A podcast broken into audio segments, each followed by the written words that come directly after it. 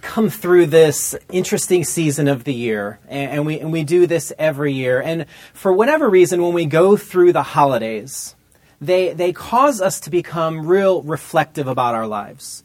Whether this is uh, out of some sense of grief at there's been some loss during the year, or maybe for, for some people it is the idea that time just continues to tick and talk and, and roll, and, and there's unmet parts of, uh, of, of our lives. For others, it's just because of the season of indulgence and we've eaten too much and we've spent too much and, and now we're reflective on uh, what do I do? And so we come to the new year and we, we treat the new year as this time that I'm going to make uh, a resolution.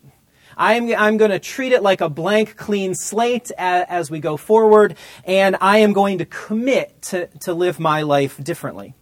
And, and that's great. And I'm not against uh, self reflection and developing awareness of who we are and what motivates us and, and, and where we want to go. I think that's all very healthy stuff. But what, what is kind of a little bit unnatural is that we, we pick this, this point, this beginning point uh, of the year to do this. And then what happens is we get maybe 15 days, maybe it's January 15th, like today, and you've realized that in your effort to lose weight last night, you had uh, cheese fries dipped in ranch sauce, and now uh, I, I've just shot the whole thing. And so eh, instead of, instead of grace, instead of uh, we just kind of give up and we wait until, until the next year because we've, we've set this arbitrary time when, when everything's going to be new. And I've messed the year up. Uh, and, and so we're going to just, we'll wait till next year to, to do that. So it's, it's kind of a little bit of an, an artificial sense. What I would propose to you is that taking this opportunity to be to be reflective, to evaluate, to maybe set goals, to maybe to see where I want to be should be something that we are doing every day. And what I want to what I want to talk about today is the choice that kind of undergirds all, all of our other choices. We are going to examine as the as the scripture passage that was read for us, the idea of making the choice for faith. What does that mean? What are the implications? And how does that affect, uh, how is that going to affect our year? So the choice for faith. So I'm going to reread the passage from Romans that, that was already read. It's a, it's a short passage, but there's a lot here for us regard, with regards to our faith with regards to how that grows, and, and with regard to how do I how do I make this choice? What does it mean to choose faith? So Romans chapter five, verses one through five, it says, Therefore, since we have been justified through faith, we have peace with God through our Lord Jesus Christ, through whom we have gained access by faith into this grace in which we now stand. And we boast in the hope of the glory of God. Not only so, but we also glory in our sufferings, because we know that suffering produces perseverance, perseverance, character, and character, hope. And hope does not put us to shame, because God's love has been poured out into our hearts through the Holy Spirit who has been given to us. Now, one of the first things that, that you learn when you begin to dive in and do a little Bible study, and maybe you've heard this, maybe, maybe you've not studied the Bible, so this is going to be new to you. Whenever you see a therefore, you need to understand what it's there for. Okay, so that isn't that kind of clever? I like that. It makes it memorable. So what we need to understand is why does this statement that that that talks about faith begin with, with, therefore. So the, the person who wrote this letter to the, the Roman church is the, is the Apostle Paul. And he is a guy, if you're not familiar with, with biblical history or, or anything, he is a man who went and he planted new churches throughout Asia and into, into a little, little bit of Europe. And he stayed in touch with his churches by writing them a letter and uh, different letters. And that's what composes a bunch of our New Testament. And so Paul's writing to the Roman church. And in the previous chapter, chapter 4, Paul spends the, the whole chapter talking about with the, the, the father of the faith, uh, a man called Abraham. And so the, the, special thing about Abraham is God made a promise to Abraham, said, said uh, your descendants are going to be as numerous as the stars. Your, your commitment that you're making to God now is going to affect all humanity, all nations. And so Paul was addressing a little bit of a misunderstanding about Abraham because people put put their view of Abraham that he was successful because of his obedience. Okay, so we need to be obedient like Abraham is obedient. We need to obey the law. We need to we need to uh, we need to be down to the letter. But here here's the thing that Paul points out in this chapter four is it wasn't Abraham's obedience that we should be lauding. It was Abraham's faith because Abraham did not have a law. The, the law, the, the rules that, that are in the Old Testament, they came after Abraham as a result. And so what, what Paul writes is that Abraham was justified because of his faith. And what it says in the Old Testament, if you go back and, and, and, you read a little bit about Abraham, is that Abraham believed and it was credited to him as righteousness. And, and Paul says that was not just written for, for Abraham, that was written for us. Okay? Faith is the thing that justifies us. Faith is the thing that, that changes our status before, before God. So, what is faith? Okay, what, what does it mean that Abraham believed and it was credited to him as righteousness? So the definition of faith that I am using for us as we're, we're, uh, we're talking and, and thinking about this today is that faith is coming into agreement with what God says. Okay.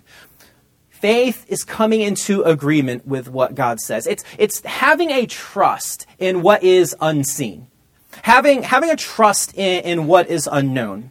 Now here's the thing about faith in God. Our faith in God is not based on mystery. It's not based on things that we can't know. Our, our faith is based on God's reliable attributes. Okay, there are things that we can know about God, and, and God does not change from, the, from these ways of behaving and these ways of interacting. And this is the difference between, between having faith in God, and we like to use faith and we say, I got, I got faith in my spouse, or I have faith in the government, or I have faith in my peers, or faith in my career. All of those things, all the things that we sometimes talk about putting faith in, those, uh, those are, are going to be things that uh, are going to let us down at some point because they are they are related to, to broken people.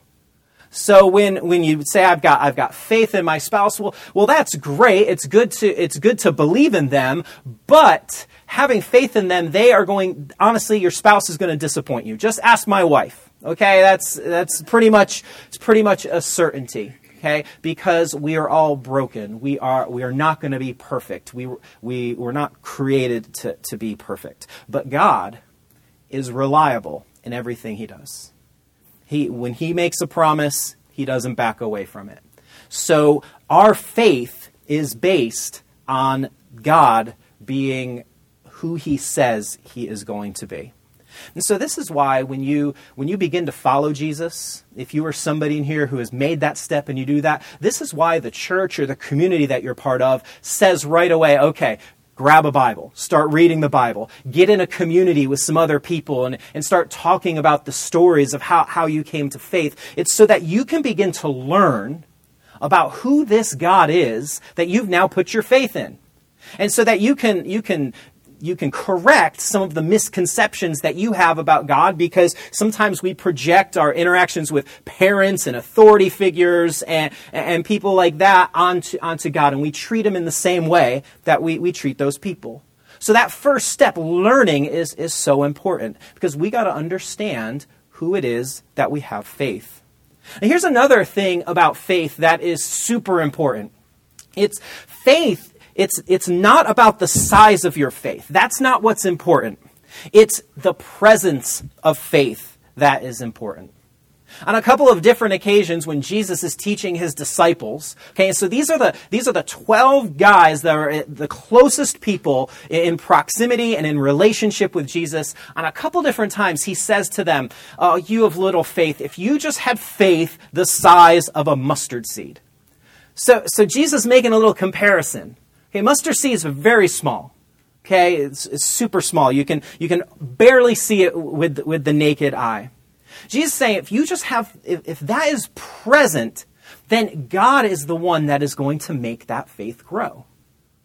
So often when we enter into faith, then we take on this attitude of, I've got to try harder. I've got to try harder to be faithful. And, and when I'm not, when we feel knocked down, that, that causes us to want to give, to give up. But it's not the size. It's not the intensity of your faith. It's just if there's a little bit, that's all God needs to, to build from there.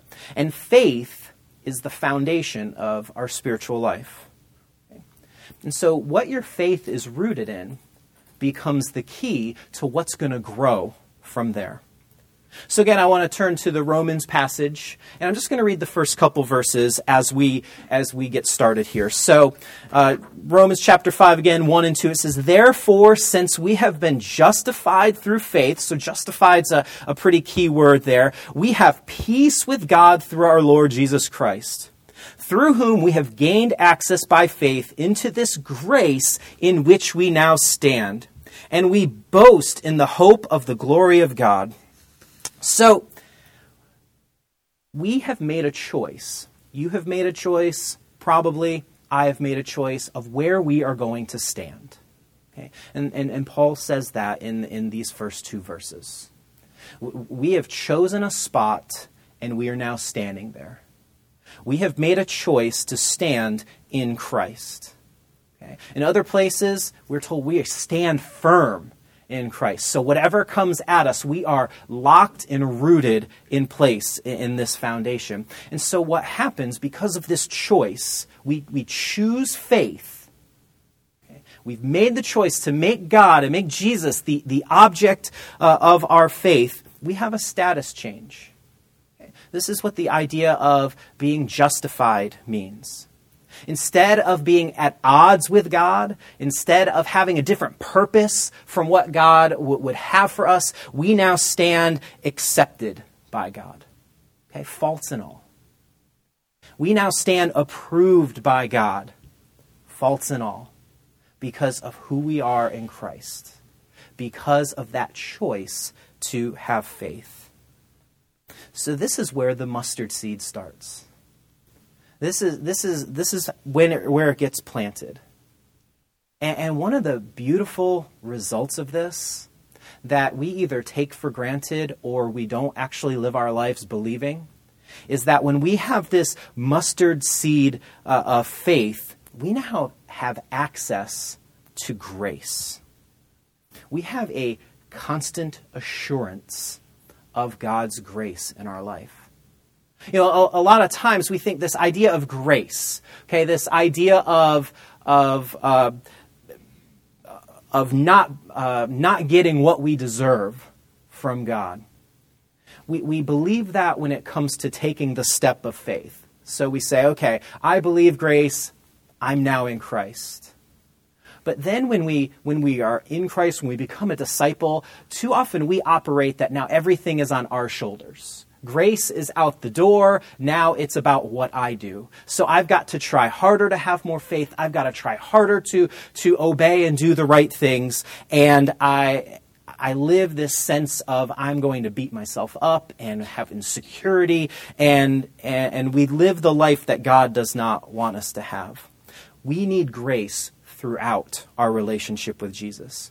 And this is also the difference between having faith in God and having this access to grace. And when we put faith in something else, when we put faith in, in something like a, a, a, a resolution that we've made, when I, when I res- make a resolution to lose a couple pounds and then I gain three pounds, okay, there's no grace there. That's failure. Okay, there's no say. Okay, uh, the scale is going to offer me some forgiveness because it's not. You know, it's it's one way or or the other. There's an expectation of performance in the resolutions that we make, in a lot of the choices uh, that we make. So, we're justified, we live in grace, and so Paul goes on. This is verse 3. He says, Not only so, this is where it's going to get difficult, but we also glory in our sufferings because we know that suffering produces perseverance. That's a difficult teaching, right? To say that I am, I am going to rejoice while my world is in chaos. Why I'm going to rejoice, why my expectations are crumbling and I'm grieving, I, I am going to rejoice. Here's the truth this mustard seed of faith that has been planted and is now rooted in who God is and, and, and the fact that He is not going to change, the growth of that faith is going to be a painful process. This is, this is a promise. Jesus promises this, the Paul promises this, Peter in his, his writings promises this. Our faith is going to lead one way or another to suffering. This is the spiritual path. And it's completely opposed to what we want.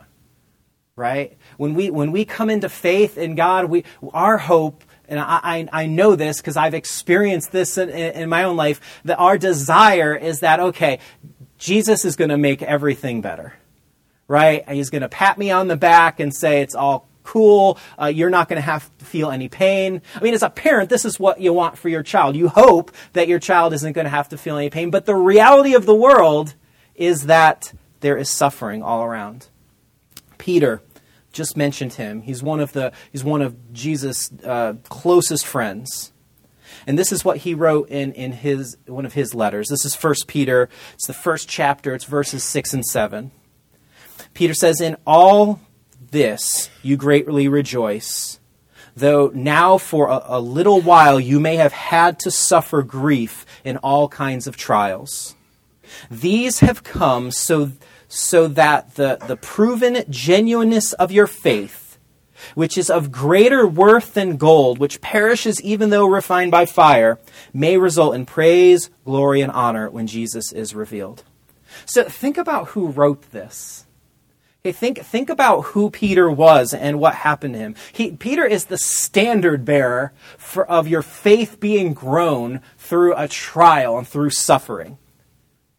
Before, before Jesus died, when, when Jesus is telling his disciples about it, his death and what's going to happen, Jesus, or Peter boldly declares, he says, I will never betray you.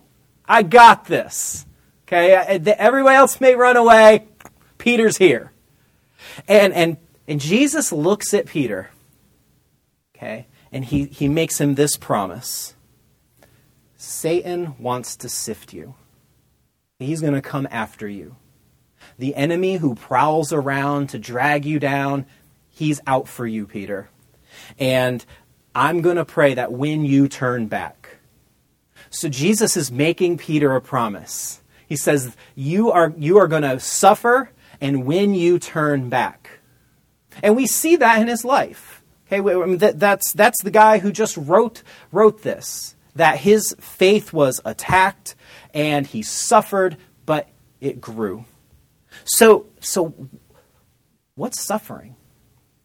You know, I think we all feel this. I don't know that I have to go into too much detail. I, I think suffering's the thing that we kind of understand in the in the fallenness of this world. But you know, we have questions. Why why do things happen? You know, because we have this sense that the world is not what it's supposed to be. You know, kids aren't supposed to get cancer, right? Why, why does that happen? That's suffering, okay, and that's that's terrible. But but God is able to use that. There's grief. This world wasn't created for death. It's not the way that the world is supposed to operate. That's why we grieve it so hard. That's suffering. There's also the spiritual distress that we feel as the things that we, we, we cling on to, to to give us our, our sense of everything's going to be okay, as God slowly rips those away from us because the only dependence He wants us to have is on, on Him. God is working on exposing that, that true self that He created. That's the way you're supposed to live. Some of the suffering is because we're in the, the, the desert or the, uh, the wilderness where, where God is refining our thirst and he, he exposes our need and we, we get to make that choice. Am I going to choose faith in God or am I going to choose a, a different path. And so, from this suffering that we have, the mustard seed that's been planted, it breaks open and it gets to, it gets to root. And the, the beautiful thing is e- even though so much of what happens in this world is not the way it w- was planned to be, not the way it was designed, when you're in Christ, the trials, the suffering, the distress that you experience works for you, not against you. Because what, what Paul wrote to the Romans is that our suffering produces perseverance. So, what is perseverance? Why does this matter? Well, perseverance results from learning to look at your circumstances through the lens of relationship with God or with Jesus. See, here, here's our tendency, and here's my tendency. Okay, everything I'm saying here, th- this has been my experience, and I and experience of people that I, that I know, and I believe it's it's common to humanity. Is we tend to evaluate our relationship with God. We tend to we tend to evaluate God's working in our lives through the lens of our circumstances. So so that's why when things are rough, we tend to say, God, where are you? Why, why, aren't you, why aren't you on my side? Have you forgotten me? And that's why when things are good, we do one of two things. We just say, thank you, God, things are good. It's all, it's, it's all going up and to the right. Or we forget about God entirely because when things are good, that's how we evaluate our relationship. But the truth is that not everything works out. And this idea of faith and choosing that is reminding ourselves and developing this mindset that, that, that God is acting in our lives, that God is present, that God is doing something that we may not understand, even when we experience trouble. Even when your circumstances may be trying to, to lead you in another direction, God, God is active. If you're familiar with the Bible, then you're familiar with the, the, the, the book of Job. Okay, if you're not familiar with the Bible, it's the book of Job. Okay, so you can go back to the Old Testament, and Job spelled J O B. That was the joke, but sorry in case uh, in case you di- you didn't know. I'm not trying to lose you there. Job experienced trial. He experienced suffering. The one thing that Job held on to is that through it all, God was active that God, w- that God was working on his behalf. That is sometimes the only thing that we can cling to, and it's faith. It's our perseverance being demonstrated. So, suffering leads to perseverance. What else does Paul have to say that's going to possibly be painful? Verse 4 says perseverance, character, and then character produces hope. So perseverance results in character. See, there is a consistency between the, the root of who you are, uh, what you're looking to, to to make yourself feel complete or well or whole or whatever terminology you want to use. There is a consistency between that and the fruit of your life, your actions, your behaviors, the decisions that, that you make. So if, if your identity is in being likable, then, then, then your character, the actions that, that you display, are going to be consistent with somebody who wants to be likable. And if your if your if your identity, if who you are is in being financially successful, then again, your character, your actions, the decisions that you make are, are going to be consistent with that. And, and with wherever our root is, when we are inconsistent, when we are inconsistent between where our root is and, and how we are acting, our character, we experience that as anxiety and fear and anger and insecurity. Because, because we know there's an inconsistency. And, and sometimes when we're in church, we cover up that inconsistency by, by wearing a mask. We put on religion as a costume. Because at least if, I, if I'm not going to have faith, I'm going to look like I have faith okay, so that I can, I can be acceptable or I can pull one over on everybody. So, character is the consistency between your faith and actions. So when we make the when we choose faith, when we step into that, character means we're living in truth. Means that, that we are we are going to we're, we're choosing vulnerability. Part of our character is is adopting the, the idea of, of weakness, that that allows Jesus to be strong that we're going to rest in Christ's righteousness instead of trying to cloak ourselves with, with our own and trying to, trying to be the best person that we can be. We're going to allow Jesus to be the best person he can be through us. Are the actions that we have, so the decisions that we make in our life, the behaviors that we, we fall into, the, the way we act in relationship, these naturally come out of the root of who we are. And so, so James, in, in his letter that he writes, he, he, he says this In the same way, faith by itself, okay, if it is not accompanied by actions, is dead. So there's no such thing as just saying, I'm going to live a life of faith, but then there, there's going to be no there's going to be no fruit. When we go back to Abraham, which Paul used as the example from chapter 4 uh, uh, of, of Romans, Yes, there was a, there was a consistency between Abraham's belief and his actions. Since he believed, he when God said go, Abraham went. Okay, when God said you're going to have a son, Abraham said, "Okay, great." Okay? And we'll talk a little bit more at the end how we know how Abraham's faith was refined and what the end product uh, of that was. A healthy tree. Okay, this is this is the example we see in nature a healthy tree will produce fruit in season. You can't, you can't keep it from producing fruit in season. So when, your when your faith is healthy, when there's consistency, then you're not going to be able to stop from producing good actions, good behaviors, good decisions. The problem is we, we try to make we try to make good fruit and we, we don't examine the root at all. We don't we don't examine where our faith is, what what is motivating us. So the fruit of a life that is rooted in Christ, that one that has chosen faith, the mustard seed, and has gone through suffering, has learned perseverance, is love and joy and peace and patience. All these things sound so good. And kindness and goodness and gentleness and faithfulness and self control. This is, this is what we are being conformed into. So we don't choose those things. Okay? We choose faith, and God brings those things out. So, from this character, from living this way, from, from being joyful and content despite circumstances, our hope is revealed. So sufferings produce perseverance, which produces character, which then Paul says results in hope. And we get to see the source of our hope more clearly. So here's what hope is hope anticipates the reality of what God says.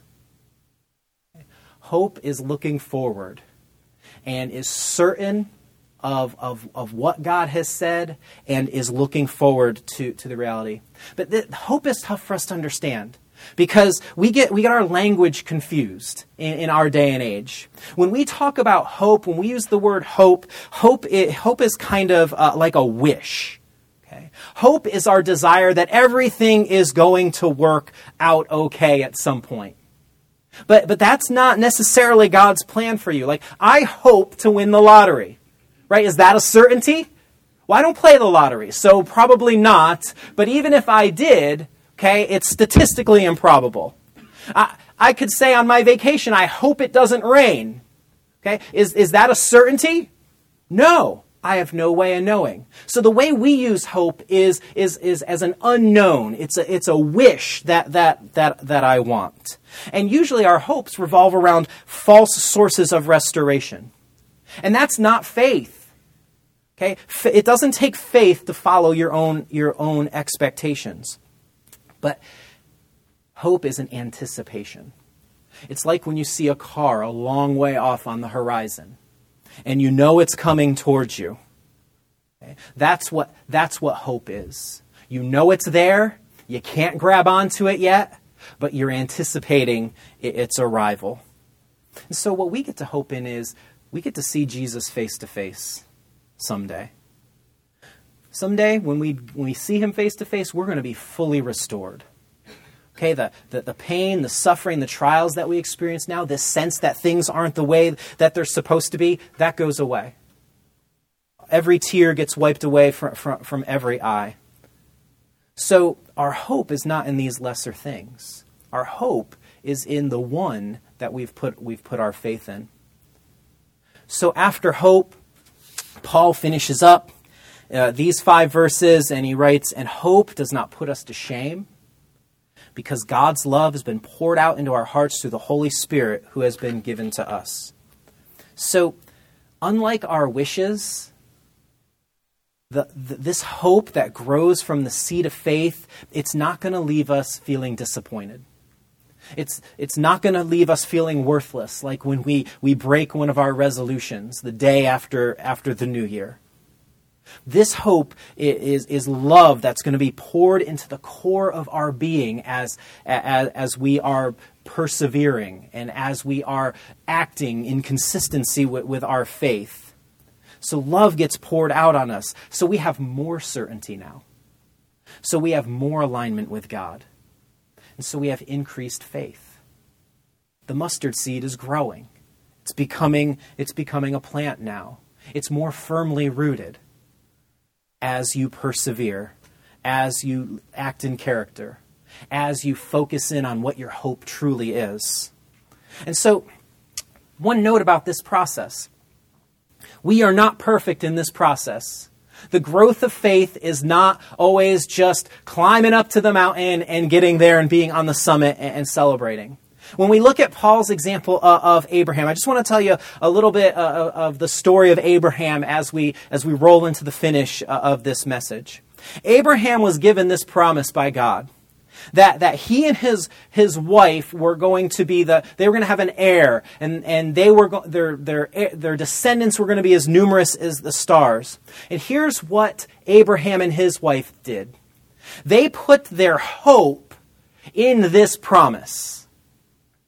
They put their sense of who they were in the fulfillment of this promise. And they took their eyes off the one who made the promise to them. Subtle distinction. So, because that was the case, they sinned. They had trouble having a child. And so finally, Abraham's wife said, I want this heir. Go have a child with my, my handmaiden. Okay, and they had, they had Ishmael. They broke faith with God because their hope was in the promise rather than in God. But here's the thing okay? God was faithful through all this. God, there's going to be consequences. There was consequences for their family and their future generations, but God renewed the covenant with them. He marked Abraham so that Abraham would never forget the way he sinned. And then he said, You're still going to have this, you're still going to have this heir. And, and he and his wife Sarah, they had Isaac. You can read the whole story. Go back in the book of Genesis, first book of the Bible. Read verse or read chapters 12 to 22. Fascinating story. This is the growth of Abraham's faith. And in the culmination in Genesis 22, God says, God comes, and this, this is God saying, is, is this faith a refined faith?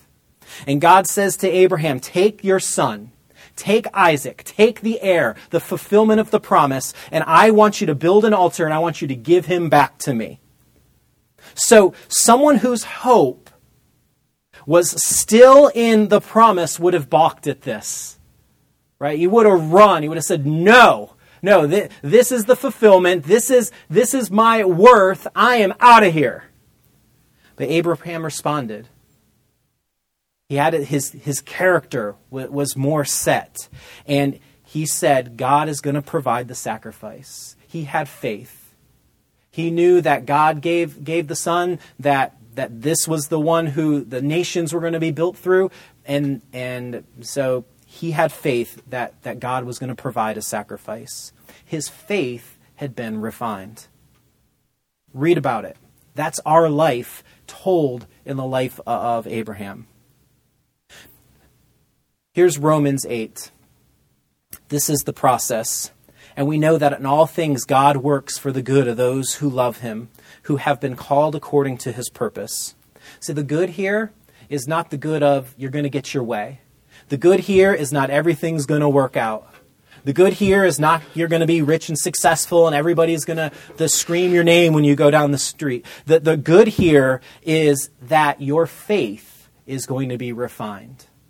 That you're going to be able to focus on nothing but God and the hope that you have in Him. Because that, as Peter said, is of greater worth than gold. So here is the question I want to leave you with today. What expectations of God are keeping your faith from growing? Please pray with me.